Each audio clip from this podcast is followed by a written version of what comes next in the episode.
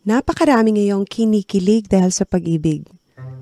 Ngunit sa kabila nito, meron ding mga luhaan at nabigo ng dahil sa pag-ibig.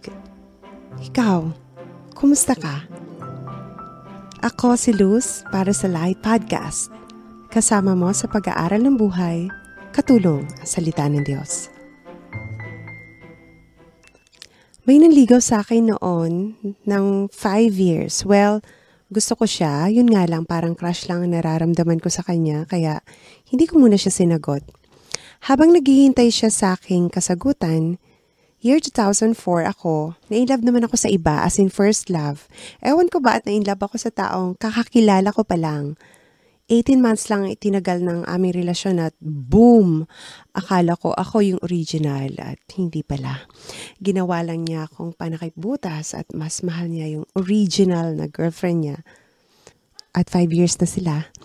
Kung hindi ba naman ako tanga dahil sa sakit at awa ko sa sarili ko, akala ko noon hindi hindi ko mapapatawad itong first love ko.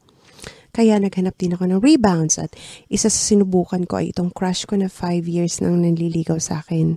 Dahil nandyan pa siya at ayokong magsinungaling sa kanya, sabi ko nagka-boyfriend na ako at broken-hearted ako.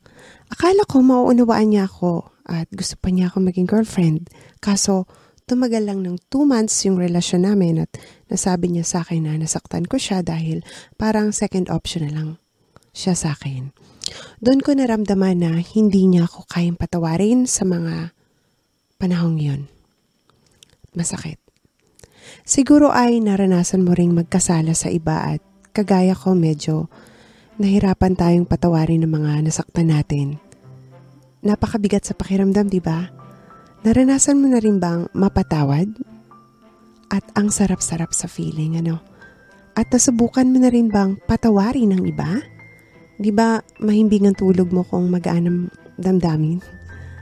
Ano ba ang pananaw mo sa pagpapatawad or forgiveness? Hashtag bitter or hashtag better? Ngayon ang pagkakataon ko na ibahagi sa iyo ang pananaw ni Jesus sa pagpapatawad dito sa aklat ng Matthew or Mateo 18 verse 21 to 22. Ito ay hango sa talinghaga tungkol sa lingkod na di marunong magpatawad. Lumapit si Pedro at nagtanong kay Jesus, Panginoon, ilang beses ko po bang patatawarin ang kapatid kong paulit-ulit na nagkakasala sa akin? Pitong beses po ba? Sinagot siya ni Jesus, hindi ko sinasabing pitong beses kundi pitumpong ulit na pito. Dito natin mapapansin ang kaibahan ng pananaw ng karaniwang tao sa pananaw ni Jesus. Tayo mga tao napakahilig nating magbigay ng tuntunin sa ating mga relasyon na para sa ating advantage or kaginhawaan. Laging may limitasyon, yung hanggang third offense lang. Pero sa pananaw ng Diyos, walang limitasyon ng pagpapatawad. Bakit kailang walang limitasyon ng pagpapatawad? Nagkwento si Jesus tungkol sa isang hari na kinokolekta ang mga kautangan ng kanyang mga alipin. Ang isang nanghiram ay may utang na milyon-milyong dolyares.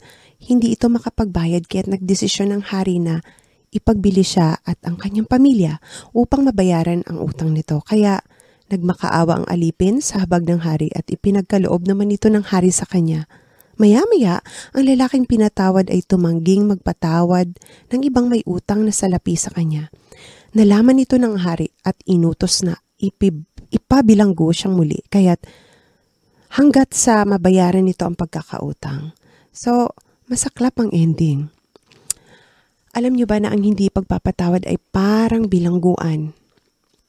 Oo, malaya ka sa ngayon, nagagawa mo lahat ng gusto mo, pe, pwede mo sabihin lahat ng gusto mo sabihin, subalit ang puso mo ay nababalot ng galit o puot.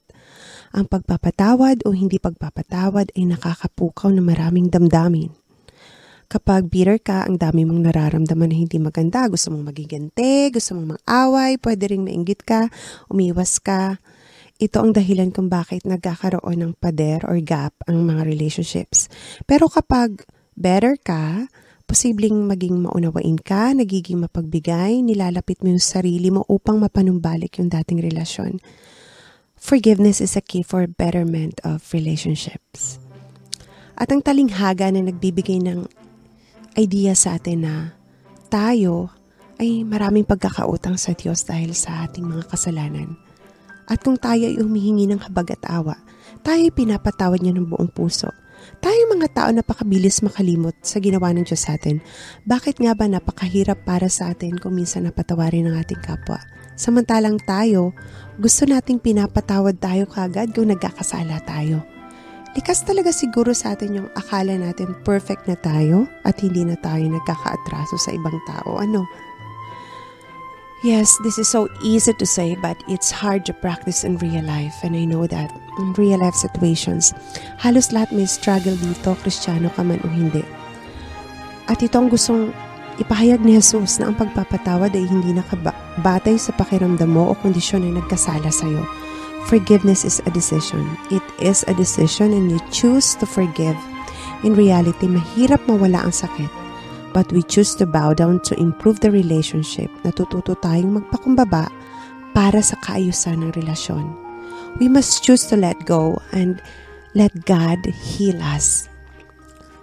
At ito ang update sa kwento ko kanina. Six years ago, I decided to forgive my first boyfriend and I've been forgiven by my second boyfriend. And all of us have a happy married life now with open communication. Friends ko, pati asawa nila. And this is what forgiveness can do. We can refresh our relationships by a heartfelt decision, and that is forgiveness.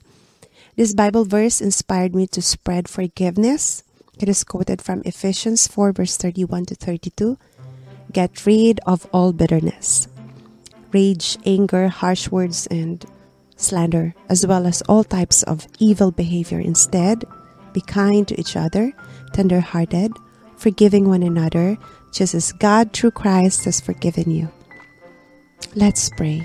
Jesus, salamat sa iyong kagandahang loob at pagpapatawad.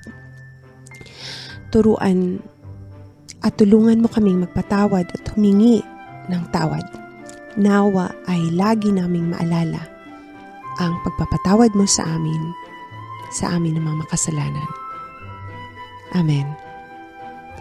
Ang Light Podcast ay isang programa upang manghikayat sa pagsunod sa katuruan ni Jesus at magpaalala na siya ay lagi nating kasama hanggang sa katapusan ng panahon. Maraming salamat po sa inyong pakikinig. Thank you and God bless.